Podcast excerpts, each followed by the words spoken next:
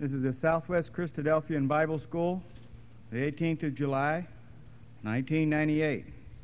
This is class number six. Our speaker is Brother John Martin. His subject is, Let him that thinketh he standeth. Today's title is, Ye cannot drink the cup of the Lord and the cup of devils. Amalek would have a field day with all these stragglers.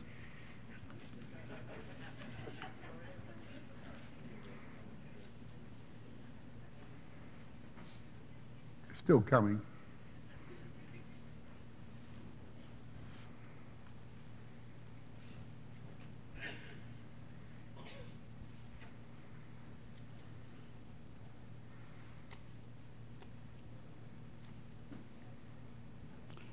Well, brothers and sisters, we've come now to the end of this magnificent argument of the Apostle Paul concerning those relationships in ecclesial life that are generated when we have these differences of opinion. And I just want to pick up the argument so as we can just end the, the 10th chapter and put it all in context. It's a magnificent argument. It started off by categorizing the two groups as the weak and the strong, as you will know. Uh, the weak were those who, whose conscience would not allow them to go near that idol's temple or to eat anything offered unto idols. And by that attitude, they were really giving some credence to the fact that the idol was in existence and they were intellectually wrong. On the other hand, the strong saw the matter very clearly, uh, doctrinally, brothers and sisters, and, and they felt a freedom to do that. And by so doing, the Apostle Paul said that by the wrong use of that freedom, they could lead their poor, weak brother into error. If he saw them doing it, he would follow them, and for him it is wrong, and that therefore to him it was sin. And so they had to be very careful what they did in case they gave a wrong lead to others. That was the argument of chapter 8. Now, in chapter 9, he argued very strongly that he himself had enormous freedoms. Uh, not just freedoms of intellectual uh, justification for the things he felt he could do. Far above that, brothers and sisters, he had a freedom of a divine right as an apostle to partake of his expenses, for example. And he, he, he, he didn't do it. He didn't do something that God had said he could do. And they didn't, they weren't told that, but he was. And he said, God said I can do this. And he told me, even through the voice of his own son, that I could do it. But I'm not going to. Because he said, I don't want to be a cause of stumbling to anybody. That's a magnificent attitude. And then when he moved into chapter 10, brothers and sisters, the, the argument changed again. And he said, Now look, and he addresses the strong. And he said, Now look, I'm telling you that by the very exercise of your intellectual freedom, he says, you, you may think you're simply just leading your brother into error, and you may not do it for that reason. But he said, I'm going to tell you uh, that your intellectual freedom of movement is going to bring you, never mind about your weak brother, forget about him for the moment, you're in danger. And all of a sudden, the wheel has turned right around, hasn't it? And now, really, the strong brother has become weak uh, because his insistence that he could go up into that idol's temple, into that very dangerous environment, brothers and sisters, where uh, there was the great pull of temptation to indulge in matters that were sensual and licentious and evil was all around him. Paul says, You better watch yourself as well as your weak brother. And so he argued powerfully, therefore, that there's only one thing to do uh, in that circumstance they found themselves up there in circumstances where their flesh could not c- c- be constrained. He said, there's the exit. God has made a way of escape. God did not make a way to endure. Get out. Get out. And that was his final exhortation to the point that we've considered it. But now, brothers and sisters, there's another argument. And this is a delicate one, which could be easily misunderstood by them, and Paul qualifies what he means. And he opens up this argument by saying, Now look, I speak as to wise men. Think what I'm going to tell you. And he's going to set forth, brothers and sisters, another argument whereby he's going to show them that there is a scriptural reason why they shouldn't go up there, apart from their weak brother and apart from their own temptations. There is a scriptural argument against it. And it's this. Now he said, You're wise, you're, you're strong, you're, you're, you're brilliantly intellectual. Listen to this. Now he says, The cup of blessing, which we bless, it's something we do together is it not the participation in the blood of Christ? Now you think about that. It's something we do together. And in doing it together, we, we do it to participate. Koinonia is the word communion. We do it to participate together with the blood of Christ. So when Jesus distributed the wine in Luke 22, he said to his disciples, Take this and Share it, divide it among yourselves. Share my life. What a wonderful thing. And we all sit together, he said. We all take of that wine and we share it together. Isn't that true, he said? Yes, it's true. Now he said, look about the bread we break. Is it not the communion or the partaking, the participation in the body of Christ? Isn't it true of the bread also? You think about it. You, you're wise. You, you, people say you have you got the understanding. Well, we'll concentrate upon the principles of that. And so you see, the point he's making is this, brothers and sisters. He says, look, you are you you don't become one to partake of the bread. You are one because you partake of the bread. They don't engage in the act because they are one. They are made one by engaging in the act. See the point? Oh, we know we've got to be one, brothers and sisters, to, to be in the truth and, and to be in fellowship. That, we, that's understood. But it's, you see, it's not that we've decided to become one and therefore we go and become one with Christ. It's because we're one with Christ that we're one with one another. It's the other way around.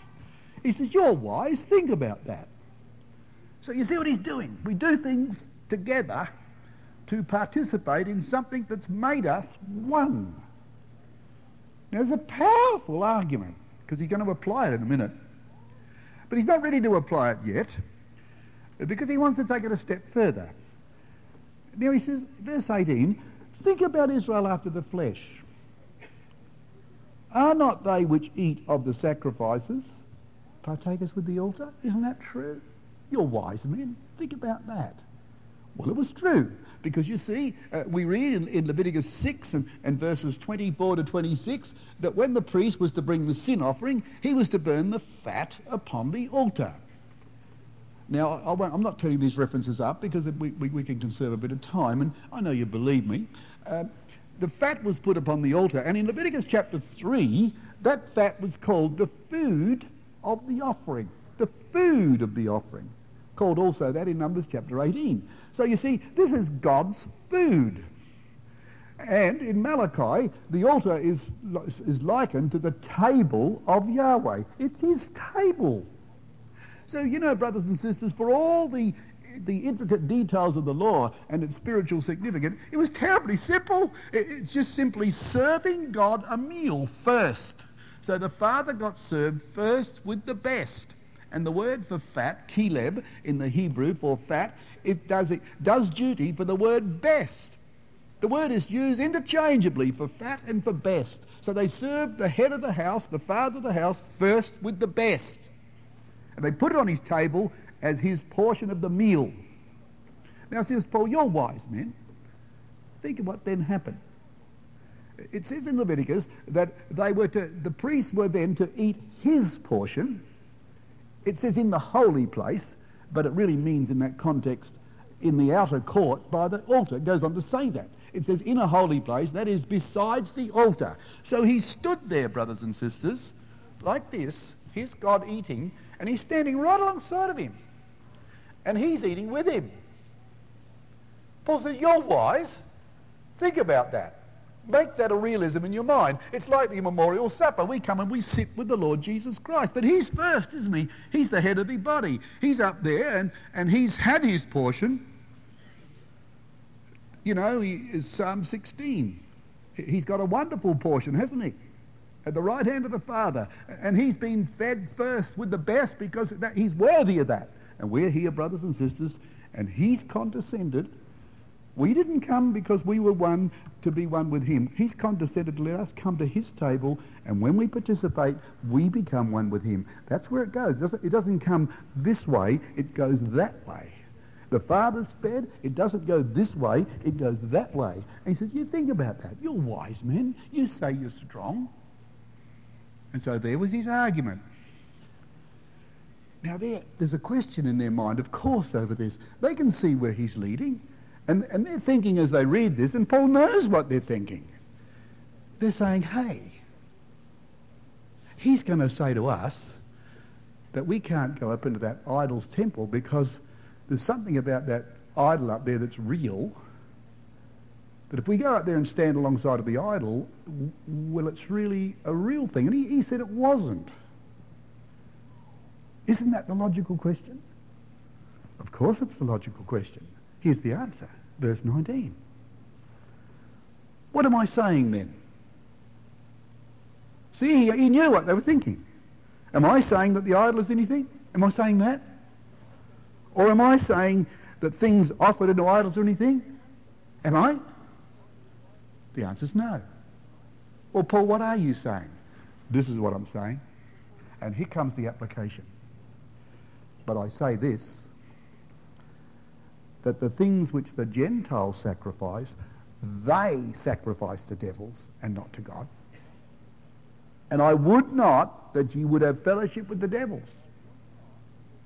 He says, you may not see it that way, but brothers and sisters, they do. And when you go up there and you sit at their table and the idol's here and you're here, and the same food that's been fed to him as the head of this idolatrous worship, or her, I should say, because it's a woman, an immoral woman, a prostitute, the same thing that's been put on the prostitute's table, now you take from their table and you sit here. You may say to me, ah, she's not even idol, but they don't think that.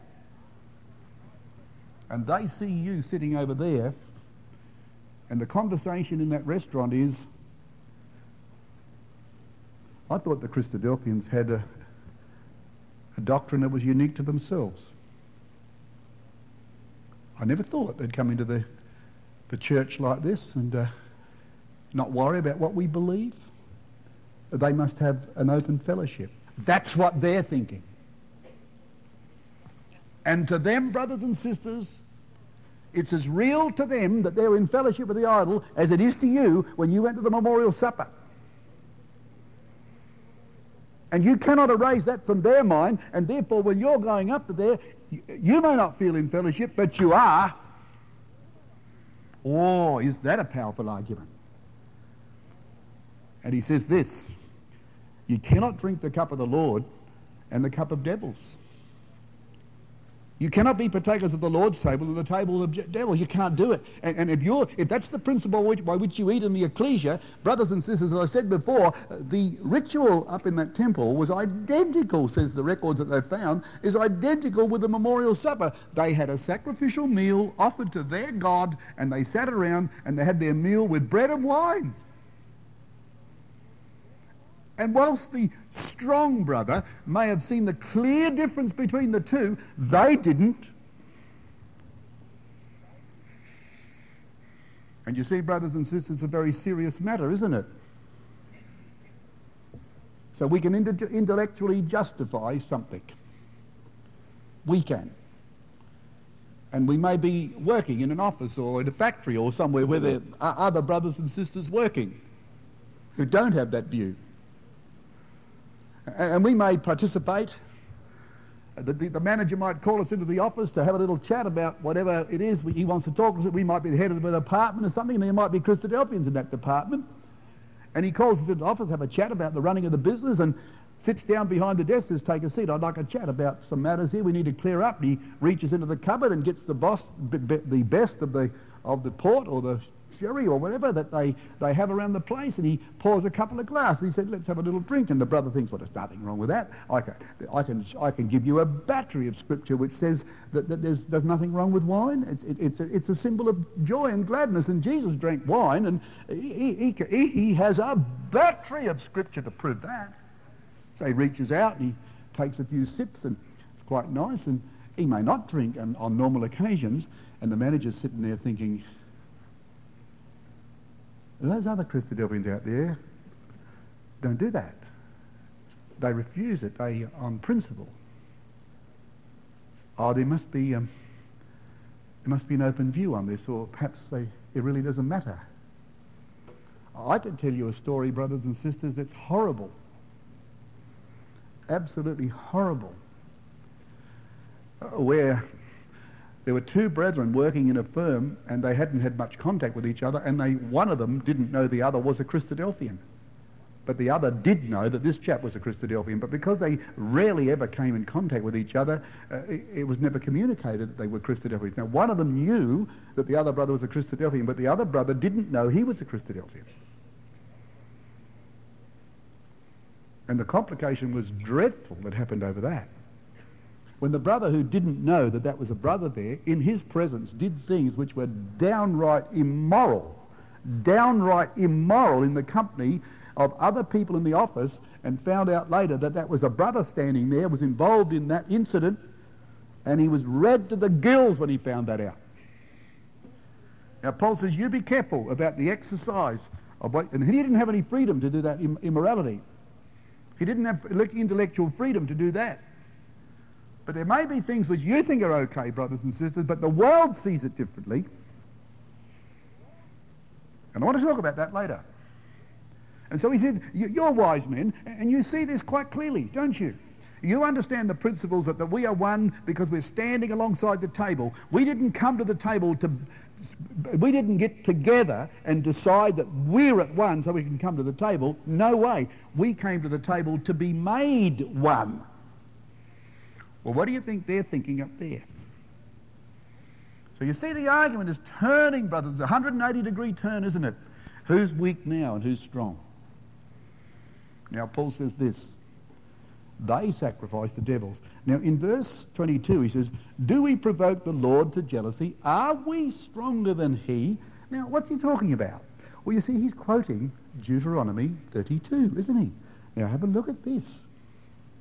Here's where he's coming from. And in the 32nd chapter of Deuteronomy, you listen. It says this in verse 15, but Jeshurun, that means the upright one. And he's talking there, brothers and sisters, of Israel. Israel waxed fat and kicked. Thou art waxen fat, thou art grown thick, thou art covered with fatness. Then he forsook God, which made him, and lightly esteemed the rock of his salvation. So affluence led Israel away from their God. They provoked him to jealousy with strange gods with abominations provoke they to him to anger. That's 1 Corinthians 10. Listen to the next verse. They, Israel, sacrifice unto devils, not to God. To gods whom they knew not. To new gods that came newly up, whom your fathers feared not. So Israel went to idolatry, really went to it. Not just like this brother up there who, who subconsciously uh, was, was with it, brothers and sisters, or just by his presence, he wasn't with it his mind. Israel were right in it. And says the record of the rock that begat thee, thou art unmindful, and hast forgotten God that formed thee. Rock. This chapter uses the rock in verse 4, twice in verse 13, once in verse 15, once in verse 18, once in verse 30, twice in verse 31, once in verse 37. It's the rock chapter.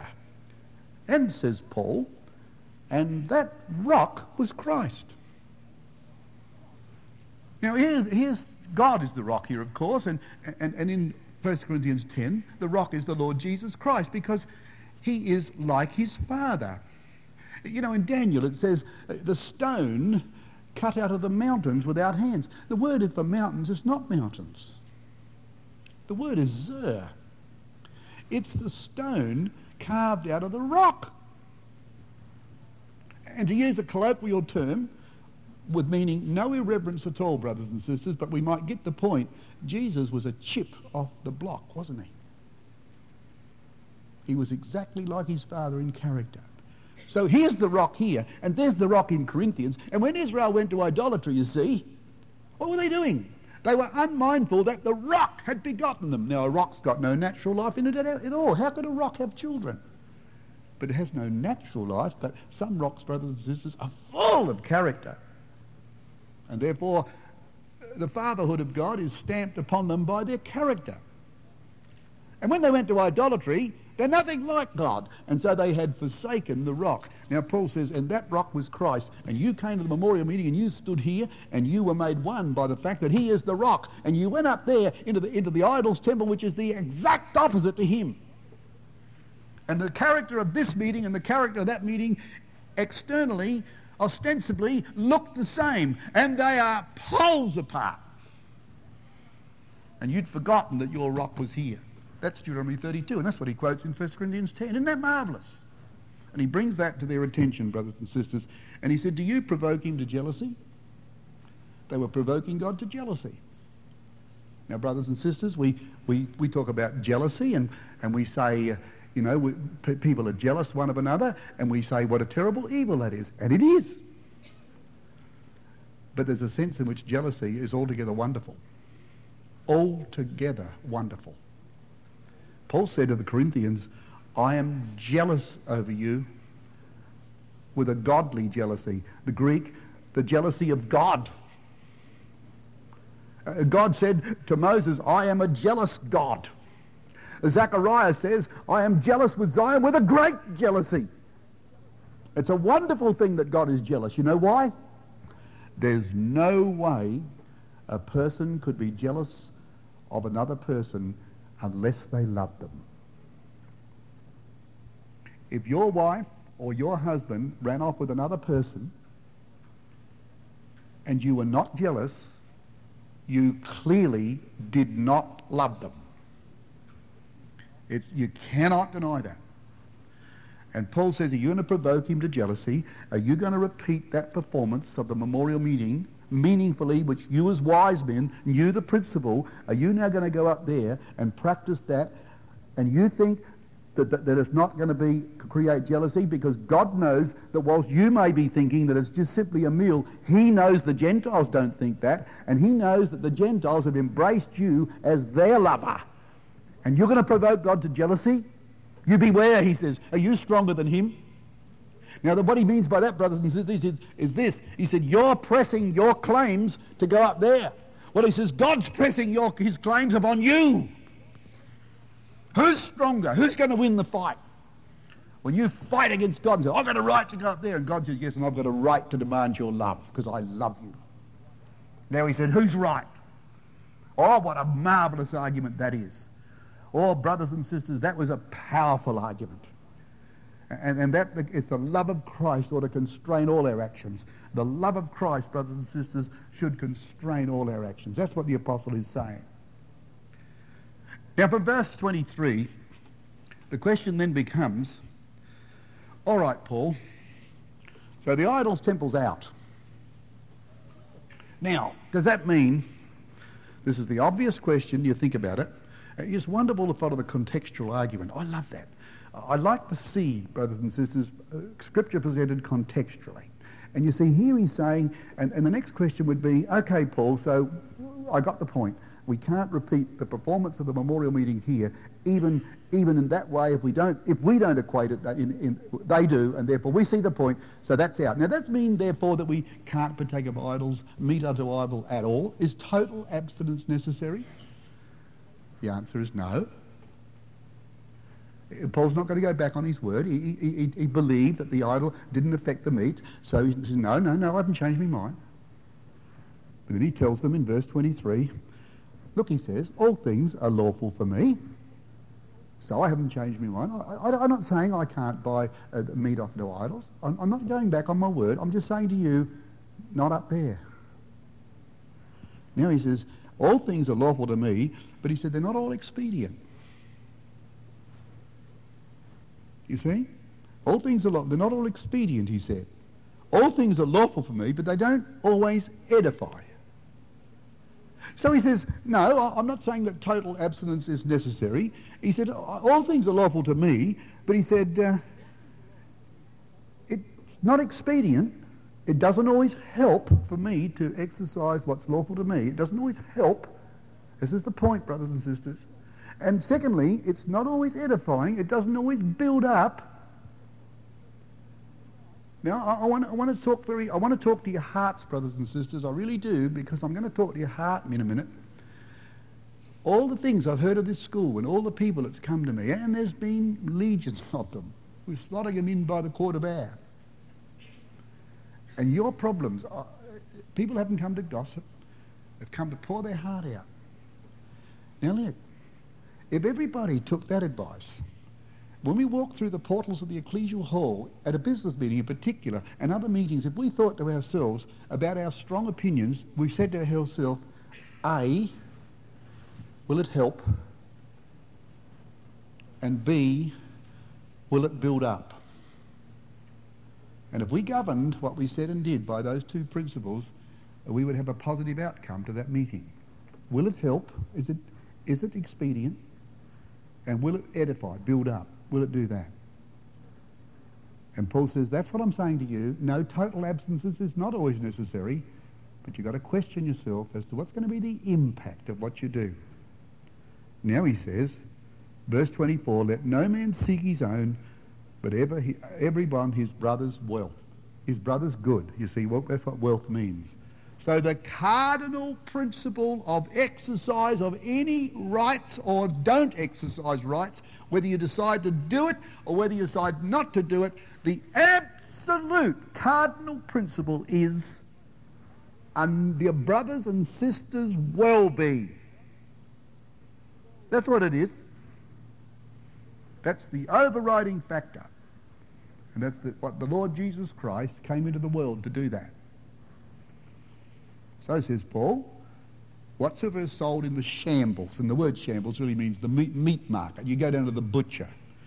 And his argument is, I won't read it to you because you know what it is. He says, you go to the butcher and you see that meat laid out. Now, you know that's offered to an idol. Now, Paul says, I'm not saying total abstinence is necessary. You ask him for a pound of steak, he'll wrap it up, and if he, if he just says, nice day today, isn't it? There's going to be a thunderstorm tomorrow or whatever. If he doesn't say anything about that meat offered to be to idols, don't worry about it. But you notice it's the butcher shop. It's not the restaurant. It's not up there. It's at the butcher shop. That's different. Because there's nothing to attract him in the butcher shop. I mean, I'm not, a, I'm not attracted to a pork chop. There's nothing that's going to tempt me in there. So I go in there and I buy that meat and the, and the butcher don't say nothing about it. I walk out and I enjoy my dinner. I know it's been offered to idol. Couldn't care less. But the butcher was wrapping it up and says, uh, you know, I'm a member of the guild up here on the temple, and uh, I feel very proud to be able to sell this stuff to you, you know, because this has all been offered to our, our lovely Aphrodite. I, no, thank you. Thank you, sir, very much. Out the shop. Why? Because you've got a conscience about it? No, because he has. That's the issue. Not your conscience, Paul. You've got no conscience about it. But he has. Therefore, if you accepted that on that basis, that man could not be blamed for thinking that you don't care about your religion. Not only that, he couldn't be blamed for thinking that you condone idolatry. Not only that, but he couldn't be blamed for thinking that you, you condone the idolatry of prostitution. And not only that, but he could be, not be blamed for thinking that Christadelphians have relationships outside marriage willy-nilly and they don't care about it. That's exactly what he would be, what he would be, what he'd be justified in thinking by you accepting the meat on those terms. So you don't accept it. It's got nothing to do for you. He said, not your conscience. I don't say your conscience, his. Now the same may happen, he said, if you go to a meal, to a Gentile, an unbelieving house. So you might have some business associates, you might have people in the world who are nice people, and there are, there's still some nice people in the world, let's face it Uh, our next door neighbour is a lovely person. Her, her, husband died a few years ago and he was a lovely person. And on the other side it's the same. We, we pass the time of the day together, we don't mix, but we're respectful of each other. They've never asked us in for a meal, and we wouldn't ask them. And I, I don't think it'll ever happen. But it may be, brothers and sisters, that you could be asked to go to someone's place for, for a meal. Well, Paul says, go. If you feel disposed to go, go. And if they serve up the meal and nothing is said, eat it and enjoy it. Opportunity to preach the truth, perhaps. But if when the table's set, the hostess or the host says, well, this is lovely to have you around. We've been waiting for a long time to do this. Oh, you do know how we, we, we are religious people and, uh, you know, we really, uh, we have a broad mind in our religion. We don't sort of, we're not narrow-minded. We think there are alternative lifestyles. Uh, and uh, actually this, me, this meal is really dedicated to our ideals. And I'm sure you won't mind. Up you get and say, look, I'm very sorry. I don't want to offend you, but there's no way I'm going to eat that meal. Why? Do you, you, you, you, you believe in our idol? No, but you do. And for me to eat that meal with you means that you'd be justified in telling everybody that as a Christadelphian, I don't care. And I do care. You see, brothers and sisters, how it works? And Paul says, you do this, he says, in, in that uh, 10th chapter, verse 25. He says, you, you, you know, verse 26, for the earth is the Lord and the fullness thereof. What would he quote that for? For the earth is the Lord's and the fullness thereof. Now look at what he's saying. So you get up from the table and you walk out because you won't eat that because of that matter has been raised in your presence. Why? Because you believe that the earth is the Lord's and the fullness thereof. That's Psalm 21. Psalm 24 rather, verse 1. Psalm 24. What's that about? Well, it says the earth is the Lord's and the fullness thereof. And who shall stand in his holy hill? And his holy hill is the world, not just a little hill in Zion. Well, who's going to stand in his holy hill? He that hath clean hands and a pure heart. And therefore, in this wide world, which eventually will be holy, brothers and sisters, it's God's now. It's just that they have besmirched it by putting these abominations around in various places. So we're going to avoid them because we believe this earth in God's sight is going to be holy one day and really belongs to him now. So we're moving in God's world. What a wonderful way to put that. And so we should always move in the world, brothers and sisters, with a view that it's the holy world, it's God's world, and we should not be mixed up with these matters. And so that's what he's saying. And he says, it's, it's, it's not your conscience, it's his. And as he winds down his argument, brothers and sisters, it's beautiful. He says in verse 31,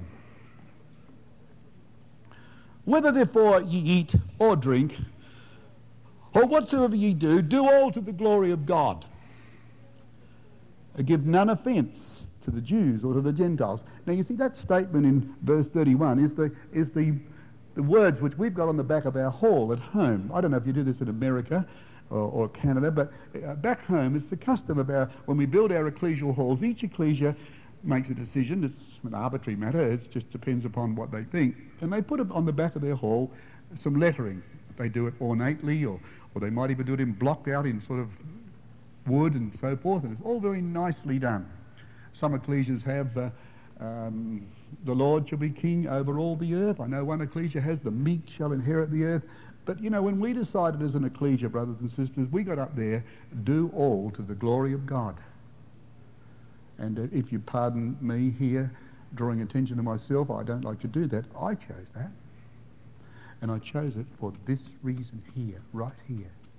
Because to me, that that up there tells me as I walk through that door, I walk through and I see, do all to the glory of God. And I say to myself, John, you're going to say something today, you're going to do something today. A, will it be helpful? And B, will it build up? And C, will it be for the betterment of these people? Because that's what that's telling me on the back of the wall. It's from this context here. And for that reason, I suggested that the arranging brethren, they thought that was a good idea, and not that it was only my idea, that they, they, they, approved that, and up it went. And that's what it means to me. And that's what it means in this context. And so the apostle says, give no offence to the Jew nor to the Gentile. Now you think about that. Jew and uh, Gentile, hey, they're poles apart. How do you move between those extremes without giving offence? Well, I tell you how you do it skillfully. Very skillfully and delicately. Very, very skillfully, because that's going to be very, very difficult to be all things to those two extremes, isn't it? Isn't that interesting? And he says, nor to the ecclesia of God. Now you've got people like this.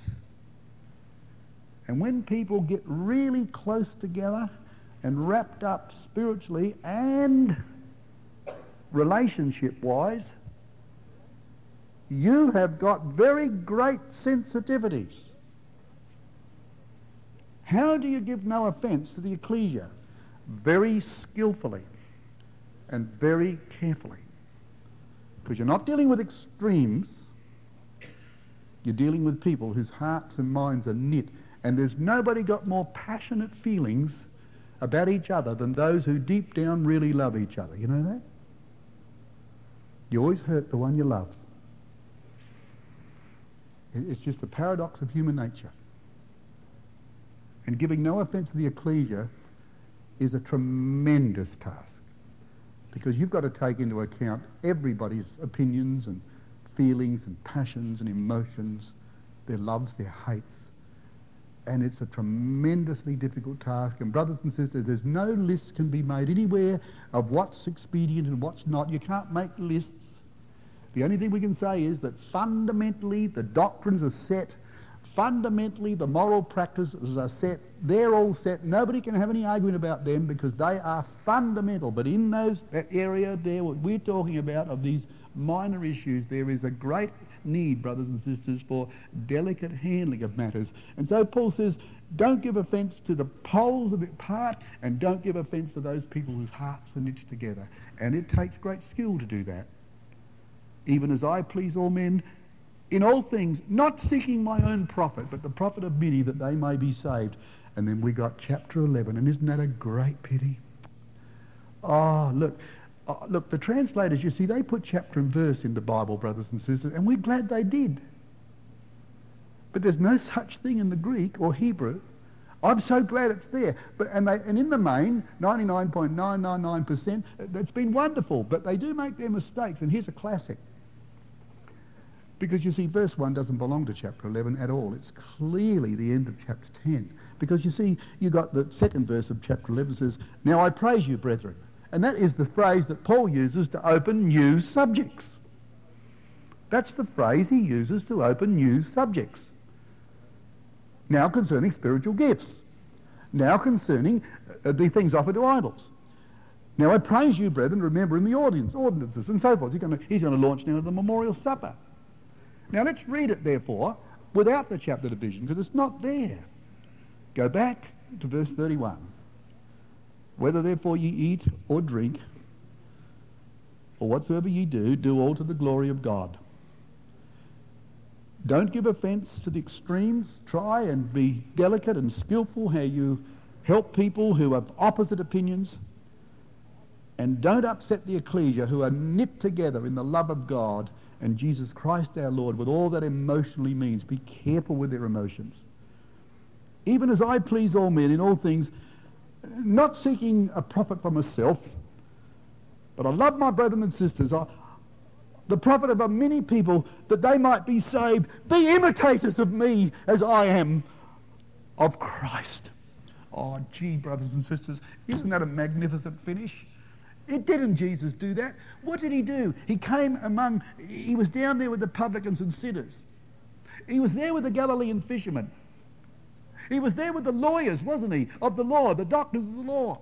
He was there with the Roman centurions.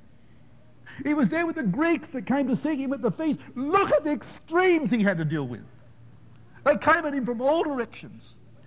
And when, when they came to him, the Greeks, he says, if any man come to me, my Father will help him. If any man, he says, whosoever believeth on the Son would get eternal life, brothers and sisters. Look at the extremes he dealt with. And never at any stage did he give offence except to the strong. And the only people who were really offended and who at last stirred all the rest up too but the ones who were really offended at him were those who said they were strong. And he couldn't save them because they didn't want to be saved. But he didn't come to condemn them either. This is the condemnation that men love darkness. He came to show them light. He didn't come to condemn anybody. He came to save everybody. But some people just didn't want to be saved. But his, his spirit was to save the lot. And so Paul finishes this marvellous section by saying, Be imitators of me as I am of Christ. Now that's all I want to say to you about Corinthians, and I've left myself eight minutes.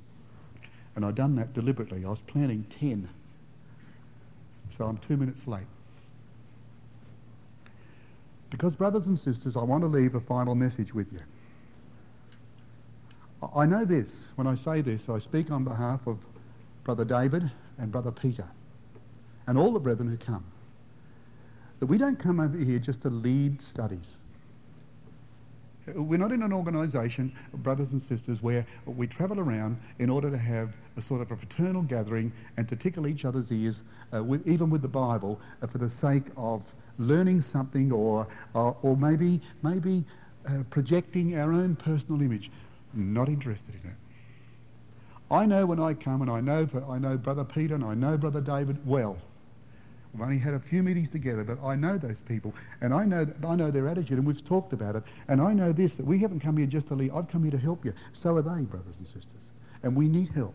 Now, believe me, I'm going to tell you. Look, I don't believe any of us understand, begin to understand, what's going to happen in the future. I believe that the stage is being set for the greatest drama of all history. And if you think about it, brothers and sisters, the coming of the Lord Jesus Christ is the greatest thing. And we know this, that he's not coming simply to save us. That's not the issue. We will be saved in what he's coming to do. He's coming to glorify his Father on the earth, isn't he? He's coming to, to build this world a, a fit place for his Father to dwell. That's the paramount thing in his mind. And I can tell you what's in the Father's mind. And I'm not talking about chapter and verse now, brothers and sisters. I'm talking about what I know to be the nerve of the Bible. And I know this, that the Father is preparing this world for his Son, that when his Son steps upon the stage of the world's history, they will adore him.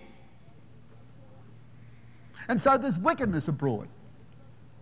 And heaven waits, brothers and sisters. The long suffering of God is waiting. And, and the wickedness is going to come to its pinnacle, as it did in the days of the Lord. Fill ye up the measure of your fathers. As it did in the days of Jeremiah, when he told them that they were filling up the measure of their fathers. As it did in the days of Noah, when the wickedness of man had got to a point that God could no longer stand it. And every crisis in history didn't come because people were righteous. Every crisis in history came because people were abjectly wicked. And people in this world, the, the world's going to go mad, brothers and sisters. It is. And it's bordering on that now. It's teetering around like a drunken man. And the world is about to burst upon us. Now, I don't think any of us understand what's coming. The financial world is tottering on, at its brink. Look, brothers and sisters, we're on the edge of an enormous collapse, morally, socially, financially, religiously, in every other way. And the Middle East is going to become a cauldron. And who knows where we're going to be taken away? Who knows at what stage we'll be taken out of the world? And what I want to tell you, that, that God is doing that, that when his Son is, comes and puts an end to it all, when people pick themselves up out of the dust and they learn what it's all about, they'll say, what a wonderful person he is. What a marvelous man. Wonderful counselor, the mighty El, the Prince of Peace. And they'll adore him, brothers and sisters. And this is what God has done. He's preparing this stage for his son. And we are incidental to all this, though he loves us. And we can be incorporated in that purpose. Now, my appeal to you is this that as we move into that era, we're going to need each other. We really are. And if we don't think we need each other, I'll tell you something else that you'll have to agree with. Your children are going to need you. Your children will not withstand this onslaught.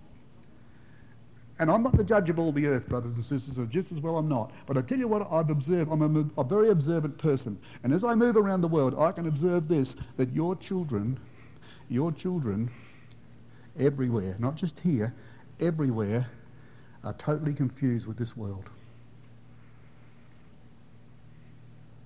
Our kids are in mortal danger. Not here, in Adelaide as well.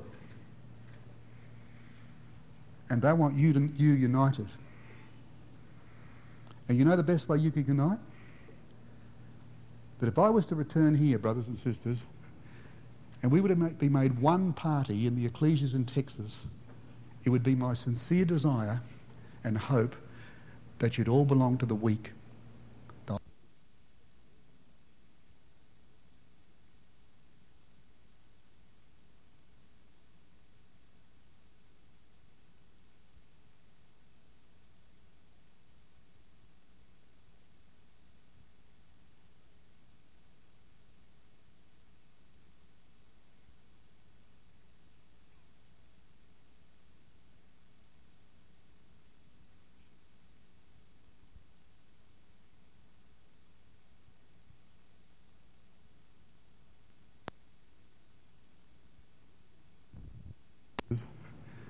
and we to be made one party in the ecclesias in Texas, it would be my sincere desire and hope that you'd all belong to the weak, the whole bang lot of you.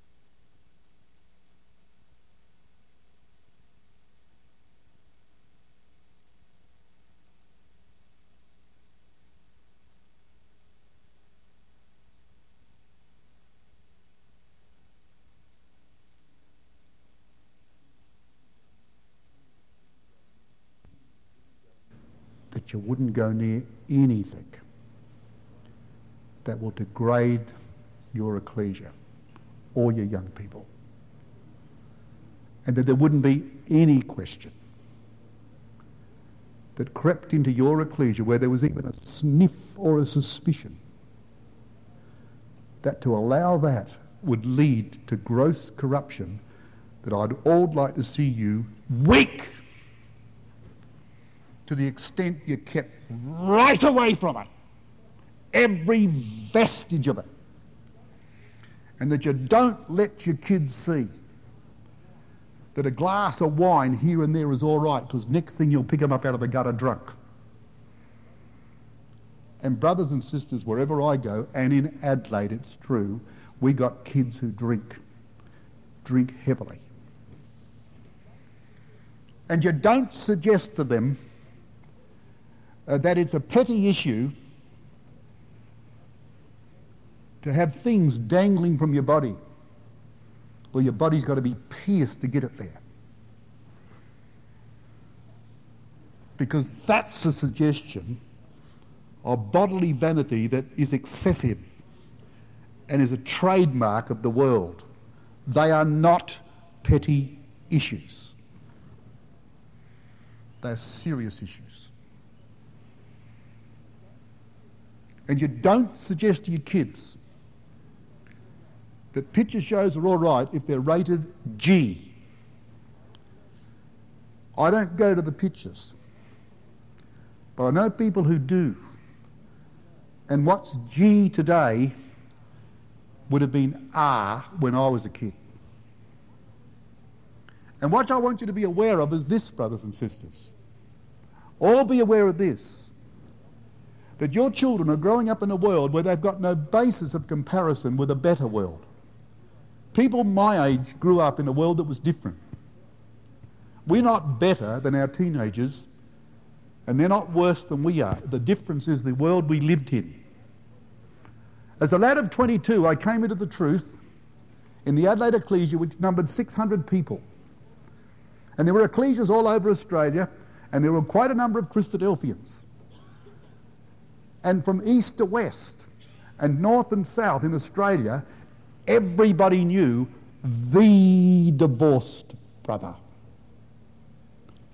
See him over there? That's the divorced brother. We only had one. And now, you wouldn't know who's who. I feel sorry for people in that situation. I'm not here to condemn them. I know there are circumstances, excruciating circumstances. I'm not here to condemn that, brother. All I'm saying to you, that even those people who were not the guilty party and have succumbed, even those people were, were, were, the, were victims, brothers and sisters, of a social world that is absolutely collapsing around about us. They are not petty issues. We're here to help people. But brothers and sisters, if we don't get our act together, if I'm telling you, it's so obvious. And your kids are growing up in a world. Brothers and sisters, when, we, when, I, when I came into truth at 22, I came in the worst of the world. I didn't know the meaning of certain terms which describe people with an alternate lifestyle. I didn't know what it meant. And I was a biking. Your kids know it back to front. And they go to school every day and they're surrounded by these alternate lifestyles. And to them, they believe it's wrong like you believe it's wrong. But they don't believe it with the same intensity that you do. And therefore, there's a tremendous danger that the lines become blurred, brothers and sisters. Let me tell you something. Let this be the fundamental truth. The God in that Bible, when he wrote to Moses, is the same God that exists in 1998. He hasn't changed an atom. And if we want to know what his, uh, uh, his attitude is to the alternate lifestyle, go to Sodom and Gomorrah, which is the lowest place in the, in the world. Nearly 1,500 feet below sea level, he blew it out of the earth. Blew it sky high. That was his attitude, and is no different today. And so, brothers and sisters, you need to be protective, overprotective of your children. You need to know this, that it is nothing today. And I'm talking, not talking about your youth group only, I'm talking about youth groups everywhere, and I've got incontrovertible evidence of this from kids themselves that have come and cried on my shoulder. That boy and girl relationships before marriage is rife in some areas, brother. Did you know that? And so you don't have sleepovers and you and your wife go out for the night and leave them alone. You don't do that. And you get your act and you clean it up, brothers. And if we don't, I tell you what, we're doomed. Now, you might think that's pretty strong talking, but I wanted to say that, brothers and sisters, because the people have been coming to me about issues that they want me to define for them what's, what is weak and what is strong, what's petty and what's not petty. Well, I'm telling you, I'm really talking about petty issues here through 1 Corinthians 9, 8, 9, and 10. They are not petty issues. They are darn serious issues. They are issues of life and death, brothers and sisters. And we've got to get our act together. And I tell you something, if we're going to help our young people, we've got to be united because there's no way in the wide world they're going to listen to us if we're divided. You know, Brother Thomas said this. We know what Brother Thomas said about husband and wife, but this is what he said. And he never said more wiser words than this. He said, children can never be well raised unless parents are well married and neither can the children of an ecclesia be well raised unless the brethren and sisters are well married together. It won't happen. First and foremost, what you people have all got to do in Texas, in close proximity to each other, in order to keep this school going, you've got to make absolutely certain that you're all united on the basis of what will corrupt and what will not corrupt, and you should come out of that discussion all in the weak party. Because in the end, brothers and sisters, they were the strongest because that attitude of mind kept them miles away from that temptation and they weren't affected by it. And those who thought they could extend this and extend that because they thought that it wasn't a real issue and because they want to help this person, there was a half compromise finished up in that temple, brothers and sisters, with a prostitute. Now, be told that that is true. That's what that book teaches. And I, as I say, I don't want to leave this school on a negative note, and I don't want you to think badly of me. Brothers and sisters, if I didn't love you, I never would have said that. I, I, don't say I love you just because I want to say that to flatter you. I've, I've learnt over the years to love you all. And even those I've met for the first time, I can't help but love you. That's me. So I haven't said this because I want to upset you. I haven't said this to appear superior. I haven't said this, brothers and sisters, to set you each other's throats. I'm appealing to you all for the love of God and the love of each other. Believe me, if we don't do this, we're going to lose the brotherhood. Do you, what do you think? Brother, how do you think I feel? How do you think anyone feels? Do you know what I feel? I don't feel secure in Adelaide. I don't feel secure because I belong to a big ecclesia and am relatively strong, relatively. I don't believe there's any such thing as strong ecclesias today, but I don't feel secure there. I, I, I, tremble and I shake because as I go around, I see the truth, I see the foundations everywhere are shaking. I'm worried for, for my sake. I mean that. Brothers and sisters, I call God as my witness. I mean that I, because I, I'm a very gregarious person. I need encouragement. I could never live alone. I, could, I wouldn't survive in isolation. I would not. And when I come to these schools and I meet people who thrill me, I go home built up and I worry all over the place that I can see it. It's going. And I know when it goes, I'm likely to go with it. So it's selfishness, spiritual selfishness that I'm making appeal. And that's true, brothers and sisters. Believe me. And so my final appeal, therefore, let's all try and, and do something for Christ before he comes. And, and let's say that when he comes, we'll, we'll, we'll be on an earth where the earth is the Lord's and the fullness thereof, and that in all circumstances of our life, in all the avenues with which we work and, and walk and talk, we'll walk as if, if this world was the holy place. Clean hands and a pure heart. And let's all unite, brothers and sisters. And if we've got a doubt, if we think, well, you know, this might tend to extreme. I know there are extremes, brothers. I'm not asking you to be extreme. But ask yourself the question. If I allowed this because I react against extremism, will it be an adverse effect upon my ecclesia? Think it through. I speak as to wise men. Think it through.